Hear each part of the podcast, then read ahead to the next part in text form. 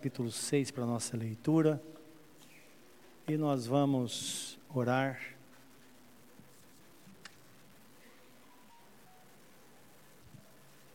Pedindo que Deus nos abençoe. E também nós vamos fazer uma consagração. Deixa eu dar uma olhada aqui. Quem são os irmãos? Se a Márcia, ela gostaria de consagrar o carro da sua família. Então, é, quer dizer aqui que o Senhor ressarciu tudo que levaram e agradece a Deus e a igreja, Deus abençoe. Então vamos consagrar ao Senhor este carro, esse novo carro da irmã Márcia. Amém? Querido Deus, aqui estamos na tua presença, diante da tua santa palavra. E nós queremos te louvar, porque tua palavra, ela traz vida e ela produz fé no nosso coração. Tanto que o Senhor disse que a fé vem pelo ouvir e ouvir a palavra de Deus. É o que está escrito. E nós bem sabemos que quando ouvimos a tua palavra, nosso coração é despertado para as coisas espirituais e nós concordamos com tua palavra acerca daquilo que ela diz, ou acerca daquilo que o Senhor disse e deixou escrito para nós. Que assim seja nesta noite, que sejamos abençoados. E aproveitando essa hora, consagrando também este bem da Márcia, desta família. Meu Deus Todo-Poderoso, abençoa. Deus, dá graça a esta família. Que este bem seja para a glória do teu nome. Santifica-o, portanto, em nome de nosso Senhor Jesus Cristo. Amém. Amém. Diz assim a palavra, meus irmãos, em Marcos 6, de 1 a 13. Tendo Jesus partido dali, foi para a sua terra e os seus discípulos o acompanharam.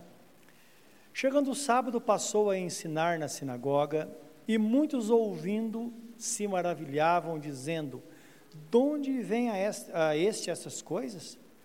Que sabedoria é esta que lhe foi dada? E como se fazem tais maravilhas por suas mãos? Não é este o carpinteiro, filho de Maria, irmão de Tiago, José, Judas e Simão? E não vivem aqui entre nós suas irmãs? E escandalizavam-se nele. Jesus, porém, lhes disse: Não há profeta sem honra senão na sua terra, entre os seus parentes e na sua casa. Não pôde fazer ali nenhum milagre, senão curar uns poucos enfermos, impondo-lhes as mãos. Admirou-se da incredulidade deles. Contudo, percorria as aldeias circunvizinhas a ensinar. Chamou Jesus os doze e passou a enviá-los de dois em dois, dando-lhes autoridade sobre espíritos imundos, e ordenou-lhes que nada levassem para o caminho, exceto um bordão, nem pão, nem alforge, nem dinheiro, que fossem calçados de sandálias e não usassem duas túnicas. Recomendou-lhes: quando entrardes em alguma casa, permanecei ali até vos retirardes do lugar. Se em algum lugar não vos receberem, nem os ouvirem, ao sairdes dali, sacudiu o pó dos seus pés, em testemunho contra eles. Então, saindo eles, pregavam ao povo que se arrependesse, e expeliam muitos demônios e curavam numerosos enfermos, ungindo-os com óleo. Amém.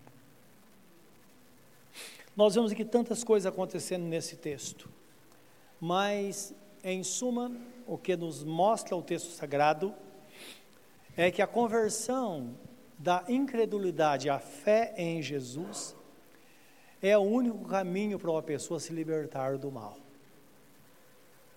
Essa deve ser, deve, deve ser a consciência, ou deve ser o pensamento, e cada um deve ter consciência disso. Nós sabemos que em Jesus sempre nele está a solução. Ele mesmo disse: Eu sou o caminho, a verdade e a vida, ninguém vem ao Pai a não ser por mim. Então, diante de todas essas questões que aconteceram aqui, rejeição das pessoas, não é? E a falta de fé, nada muda da verdade bíblica. No final da história, os que quiseram receber a libertação precisaram crer na pessoa bendita de nosso Senhor Jesus Cristo. A palavra nos diz no livro de Colossenses, capítulo 2, 3, que nele, em Jesus, estão ocultos todos os tesouros da sabedoria e do conhecimento. Então nele está tudo. Quando diz que está em oculto, não, não, não, não dá o sentido de um vazio, mas na verdade está falando em algo que está nele. E precisamos conhecer, ir a ele, para que dele possamos então receber as bênçãos e todos esses tesouros, né? Da sabedoria, do conhecimento, todas as coisas que estão nele, nós possamos ou podemos então ter acesso. E é claro que isso aprove ao Pai. Outro texto diz que aprove ao Pai convergir, ou então direcionar a Jesus todas as coisas nos céus e na terra, tudo está nele. Por isso que sem ele, nós nada podemos fazer. Ele disse isso na sua palavra. O apóstolo Pedro, também falando no livro de Atos, capítulo 2, 4, 12, ele diz, porque debaixo do céu não existe nem outro nome dado entre os homens através do qual devemos ser salvos, a não ser Jesus. Então é bom entender, apesar das pessoas ridicularizarem Jesus e não crer nele, dizer, olha, não é esse o carpinteiro. Seus irmãos, nós, estamos aqui com a gente, Jesus tinha uma família. Então cita pelo menos quatro irmãos e irmãs.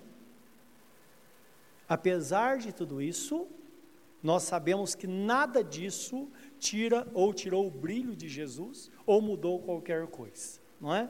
Pelo contrário, isso foca que de fato Jesus, naquilo que ele é, ele de fato é a solução para a nossa vida. E nós vemos na Bíblia Sagrada, em Marcos 6, 5, 6, a experiência dele em Nazaré. Então o texto fala assim: olha, então fala na sua terra é em Nazaré, é sua terra natal.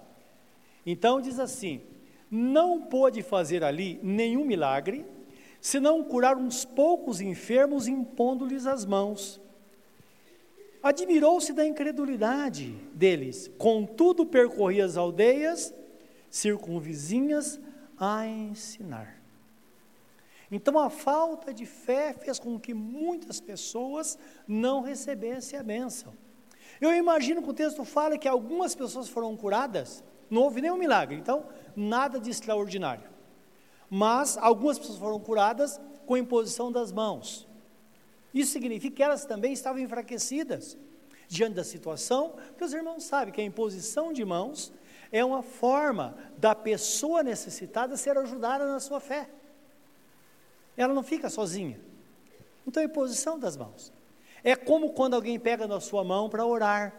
Então você esteja lá caída, você é o caído, você fala, puxa vida, hoje, sinceramente, não sei o que vai acontecer na minha vida. Aí uma pessoa fervorosa pega na sua mão e você se enche de fé, que você sabe que se porventura a sua fé não for, não for suficiente, você crê que a fé do irmão será, será, será suficiente, não é verdade? Então, é assim que acontece. É Deus, na sua misericórdia, fazendo isso.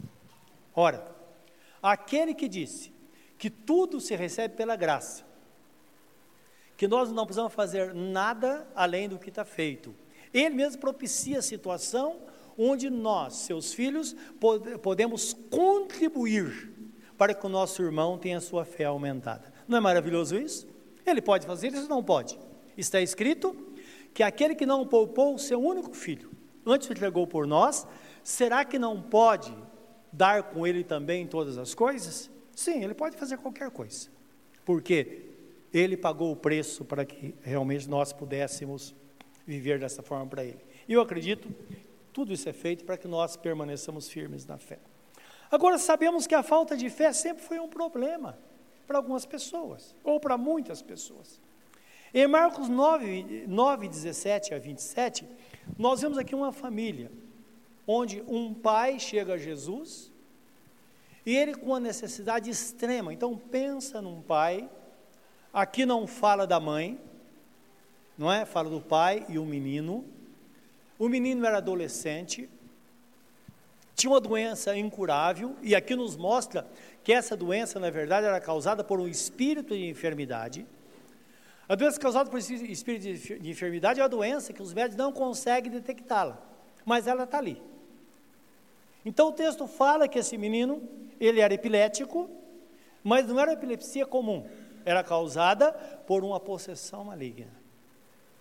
E ele vai com toda confiança para encontrar Jesus. Jesus não estava, estavam lá os seus discípulos. E a palavra fala que eles estavam numa confusão lá de discussão de que era certo ou errado. E eles estavam também sem fé e por isso não, não conseguiram resolver o problema deste homem. Uma coisa assim terrível. E o pai, num terrível desespero, ele clama a Jesus que o ajude. Porque nós sabemos que nada melhor para ter nossa fé aumentada quando nós reconhecemos que não a temos. Quando nós dizemos, Senhor, dependemos de Ti. Senhor, e agora? O que, que eu faço? Então, quando nós nos humilhamos, nós somos exaltados. Agora, quando eu digo, Senhor, eu tenho toda a fé do mundo, eu, aí nós podemos não conseguir. Então, o livro de Marcos, que ler com os irmãos, com a história interessante, porque vamos pensar aqui numa família comum. Poderia ser a nossa família, não é verdade? E a Bíblia apresenta muito isso, né? A família. Porque a família é o lugar das coisas mais gloriosas que podemos experimentar na vida. Mas também, é claro, é o lugar das piores coisas. Tudo acontece na vida familiar. E a Bíblia não omite isso, não é? Então diz no versículo 17, já estou adiantando um pouco. E um dentre a multidão respondeu: Mestre, trouxe-te o meu filho, possesso de um espírito mudo? E este, onde quer que o apanha, lança-o por terra, e ele espuma. Rilha os dentes e vai definhando. Roguei aos teus discípulos que o expelissem, e eles não puderam. Então Jesus lhes disse: Ó oh, geração incrédula, até quando estarei convosco? Até quando vos sofrerei? Trazei-mo. E trouxeram-lhe quando ele viu a Jesus, o Espírito imediatamente o agitou com violência, e caindo ele por terra, revolvia-se espumando. Perguntou Jesus ao pai do menino: Há quanto tempo isso lhe sucede? Desde a infância, respondeu. E muitas vezes o tem lançado no fogo e na água para o matar. Mas se tu podes alguma coisa, tem compaixão de nós e ajuda-nos. Ao que lhe respondeu Jesus: Se podes, tudo é possível ao que crê. Imediatamente o pai do menino exclamou com lágrimas: Eu creio, ajuda-me na minha falta de fé. Vendo Jesus que a multidão concorria, repreendeu o espírito imundo, dizendo: Espírito mudo e surdo, eu te ordeno, sai desse jovem e nunca mais tornes a ele. E ele, clamando e agitando muito, saiu deixando como se estivesse morto, a ponto de muitos dizerem: morreu. Mas Jesus, tomando pela mão, o ergueu e ele se levantou. Interessante o versículo 28 e 29, que, que os irmãos prestem atenção, por favor. Quando entrou em casa, os seus discípulos lhe perguntaram em particular: por que não podemos nós expulsá-lo? Respondeu-lhes: esta casta não pode sair senão por meio de oração e jejum.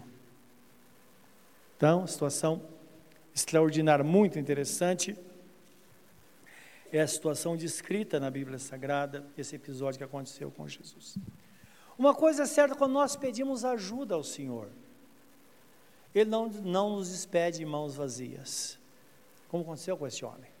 De novo aqui, vemos toda essa controvérsia, este homem tentou jogar a culpa sobre os discípulos e Jesus então pega aquela situação, joga sobre ele e diz: Olha, você precisa crer, não tem outro caminho.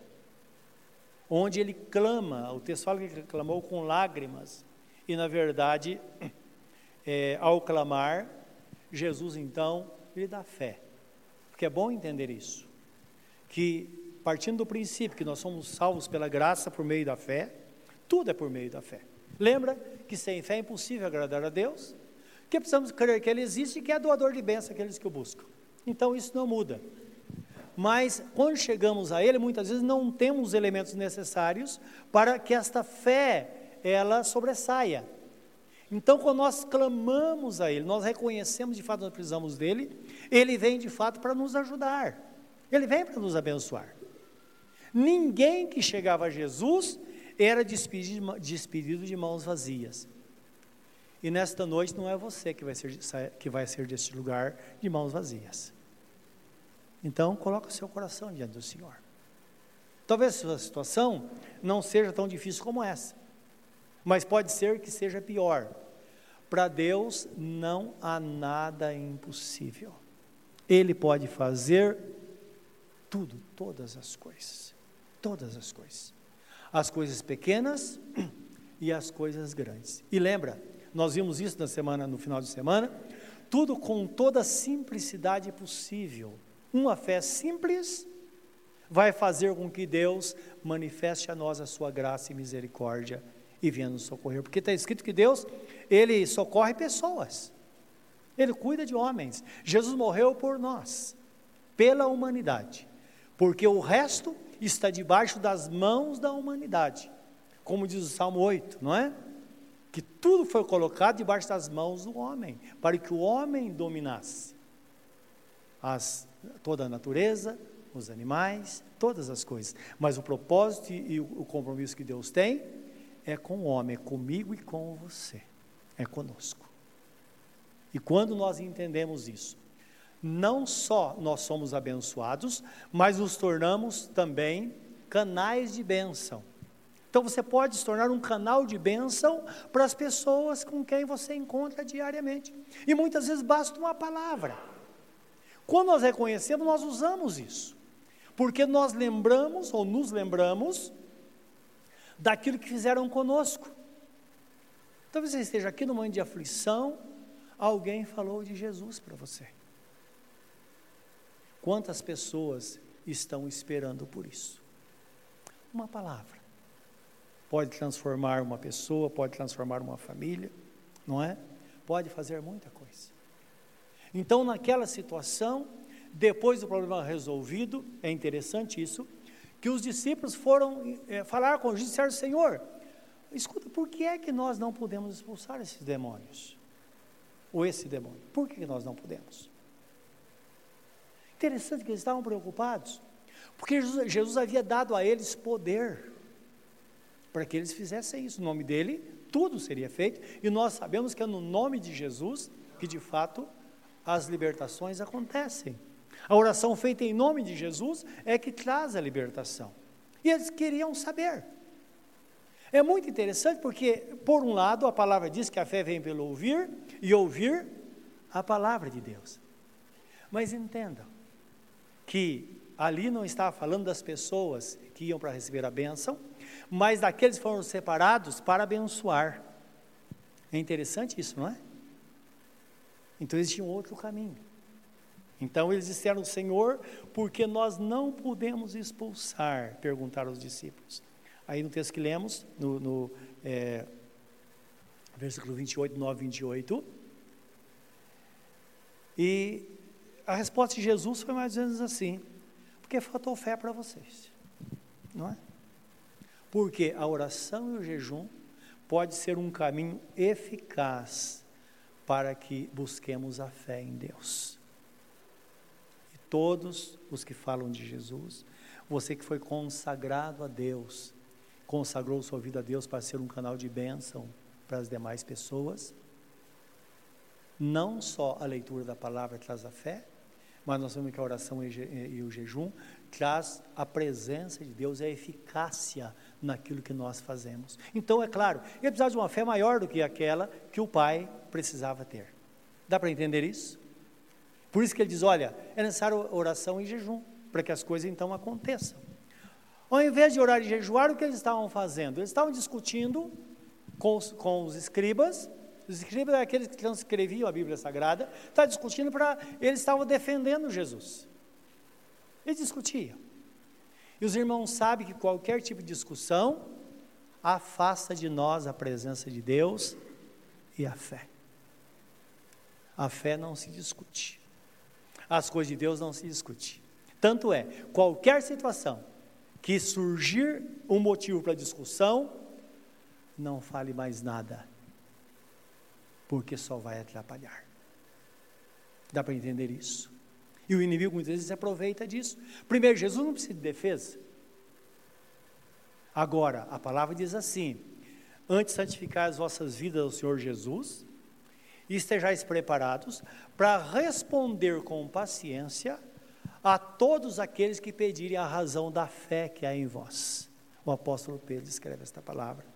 Não me, não me esqueço, deve ser 3,15, me parece, da primeira epístola. Dizendo que devemos estar preparados para responder com mansidão àqueles que procuram saber, aqueles que perguntam com boa intenção. Dá para entender isso? Que é diferente de discutir. Então, santificar, isto é, separe-se para Deus, esteja preparado. Porque quantas pessoas vêm a nós e fazem uma pergunta, e esta pergunta, através dela, pode abrir-se uma porta para a salvação daquela pessoa. E às vezes nós perdemos.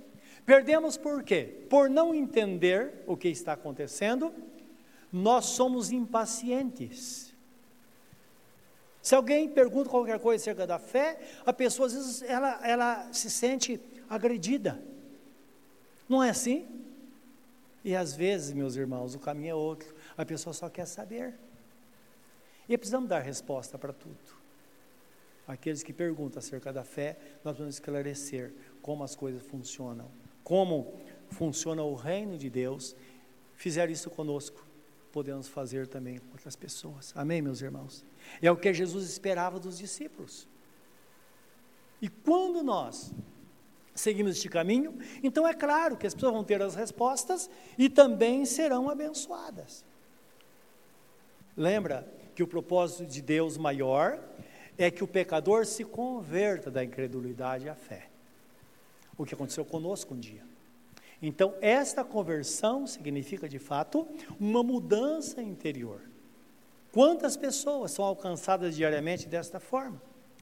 Agora, no versículo 6, de 12 a 13, nós vemos aqui a atitude de Jesus. Depois tudo isso passou, então a palavra diz que os discípulos, eles pregavam ao povo que se arrependesse e se convertesse da incredulidade à fé em Jesus. Então essa era a pregação dos discípulos, exatamente como a pregação de nosso Senhor Jesus Cristo. Em seguida diz que eles expulsavam muitos demônios. Olha que interessante. Os mesmos que encararam uma situação e não quiseram resolver, agora de uma forma diferente, eles começaram a ensinar a palavra de forma correta, pregar e chamar as pessoas ao arrependimento, isto é, a mudança de vida, a conversão. E a conversão diz respeito ao novo nascimento, ao propósito que uma pessoa tem de viver somente para Deus. Uma pessoa que tem uma mudança de vida de fato, uma pessoa livre, uma pessoa que vive somente para Deus. Então diz que eles expulsavam muitos demônios, ungiam os enfermos com óleo e eles eram curados. Olha que interessante como tudo agora facilita.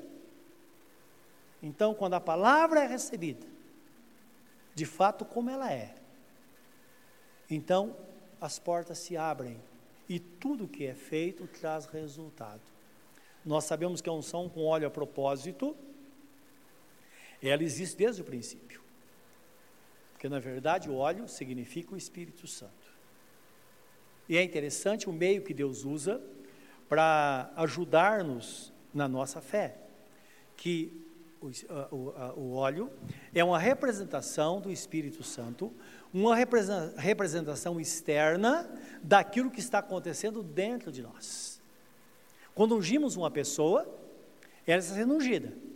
Então, isso ajuda a fé desta pessoa. Mas é importante que ela entenda que dentro dela está acontecendo algo muito superior, que está sendo representado agora com esta unção.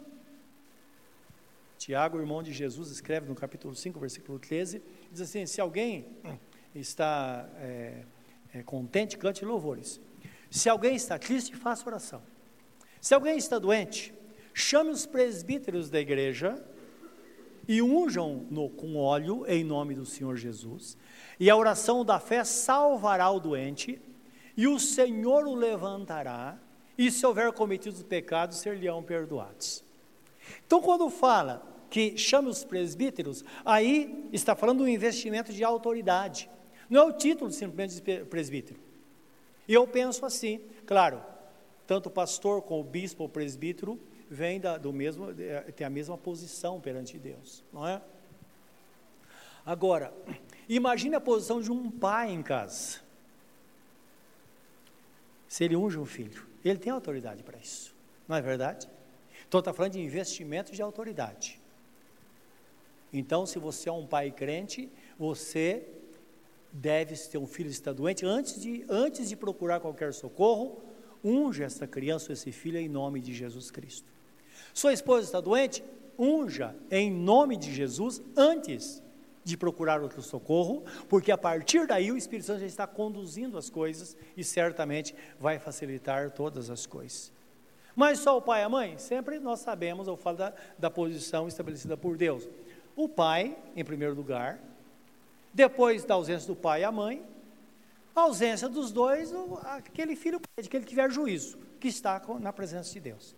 Não é? Não precisa ser o filho mais velho, aquele que está diante do Senhor, aquele que, que é colocado como autoridade quando os pais não estão presentes. Mas lembra, onde você estiver, se você é um servo do Senhor, você está investido dessa autoridade. Lembra que a palavra diz? Em meu nome expulsarão os demônios, falarão novas línguas. Se beberem coisa mortífera, não lhes fará mal algum, e porão as mãos sobre os doentes, e eles serão curados. Quem são esses? Todos aqueles que creem na promessa. Está falando de todos nós como discípulos do Senhor. Onde nós estivermos, nós podemos de fato ser esta pessoa abençoada pelo Senhor, não é? E nós sabemos que esse é o propósito de Deus. O que acontecia quando eles faziam isso? as pessoas eram abençoadas. Isso é tão real que quando Tiago escreve, ele diz assim: e até os pecados serão perdoados. Eu creio que todos aqui já ouviu falar na expressão extrema unção, não é? Já viu? É baseado nesse texto. Que é quando uma pessoa, ela, às vezes, por algum motivo, ela está à beira da morte e ela está incomunicável, ela não consegue se comunicar. Então agora, pela fé da pessoa que vai orar, vai ungir esta pessoa.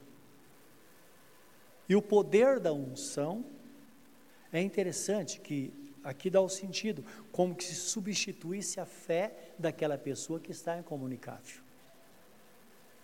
Que ela não tem condição de confessar o nome de Jesus, mas, como diz, os pecados serão perdoados. Então, a igreja sempre pensou desta forma que é o poder da presença de Jesus, nós cremos de fato que a, o poder dele é tão grande internamente em nós e na pessoa que pode transformar qualquer situação. Certa vez,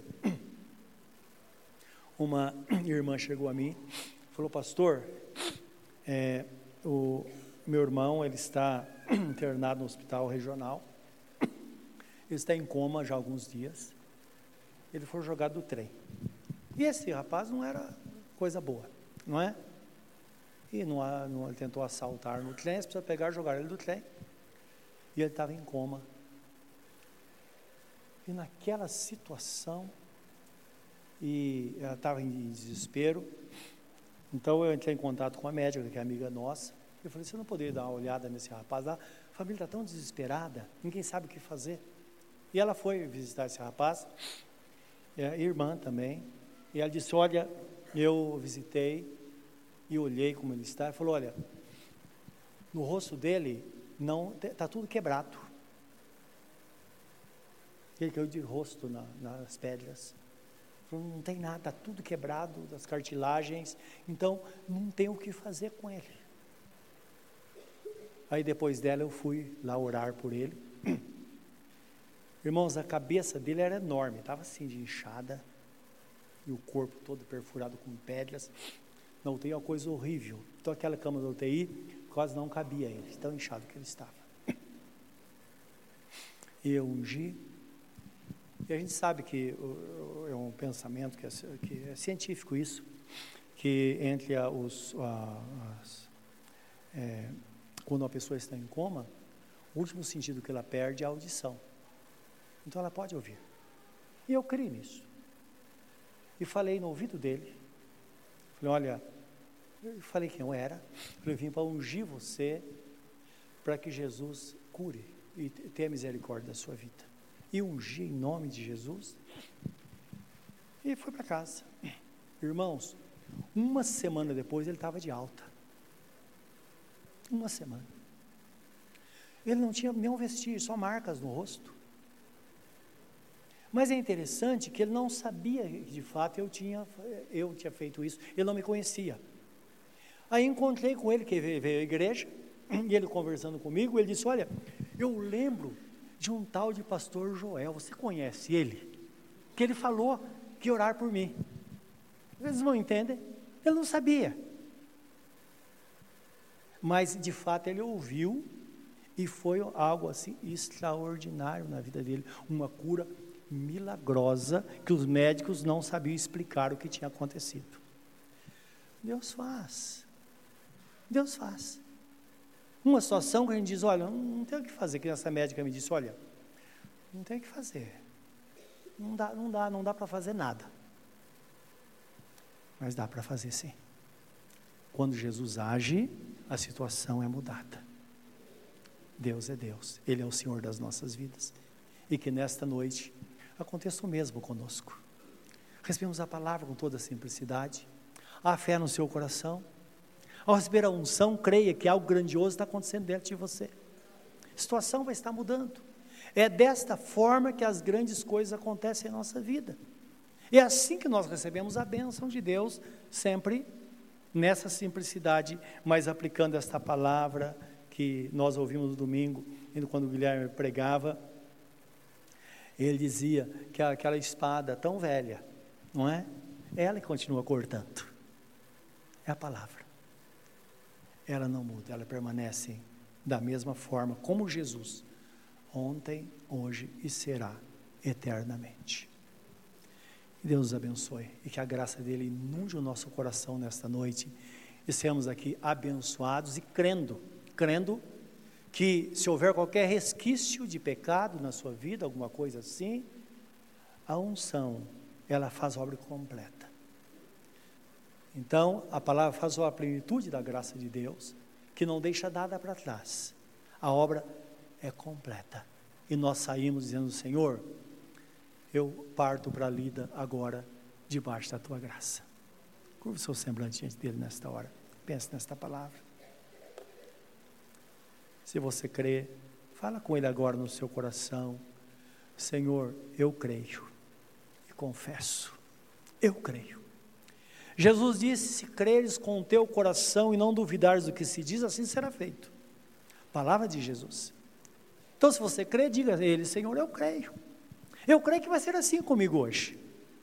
Aquela situação, Senhor, que aparentemente não tem jeito, vai ser mudada, porque eu creio que assim será, por tua grande graça que é derramada sobre as nossas vidas.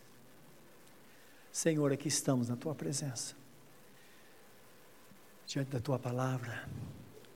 Se nós voltarmos no nosso pensamento a dois mil anos atrás, podemos contemplar aquela situação, aquele lugar, tanto sofrimento, tantas pessoas necessitadas. De repente, uma situação onde pessoas foram impedidas de receber a bênção por falta de fé.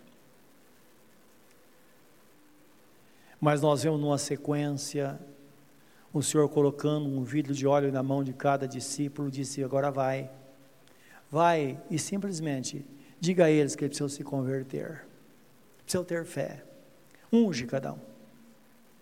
E nós vemos as grandes libertações. Deus as curas e havia grande alegria naquele lugar. É o Senhor que transforma a situação de desesperança em esperança, situação de tristeza em alegria. É o Senhor que muda as coisas. Onde há trevas, a luz se manifesta.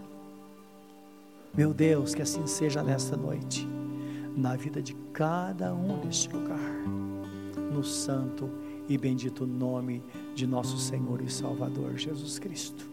Aleluia.